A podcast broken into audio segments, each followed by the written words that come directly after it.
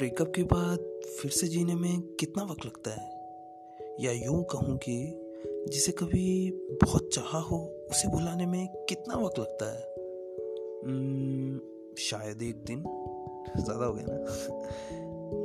शायद पंद्रह दिन, एक महीना, या फिर यूँ कहूँ कि तीन साल, या फिर किसी को सारी उम्र लग जाती है किसी को बुलाने में।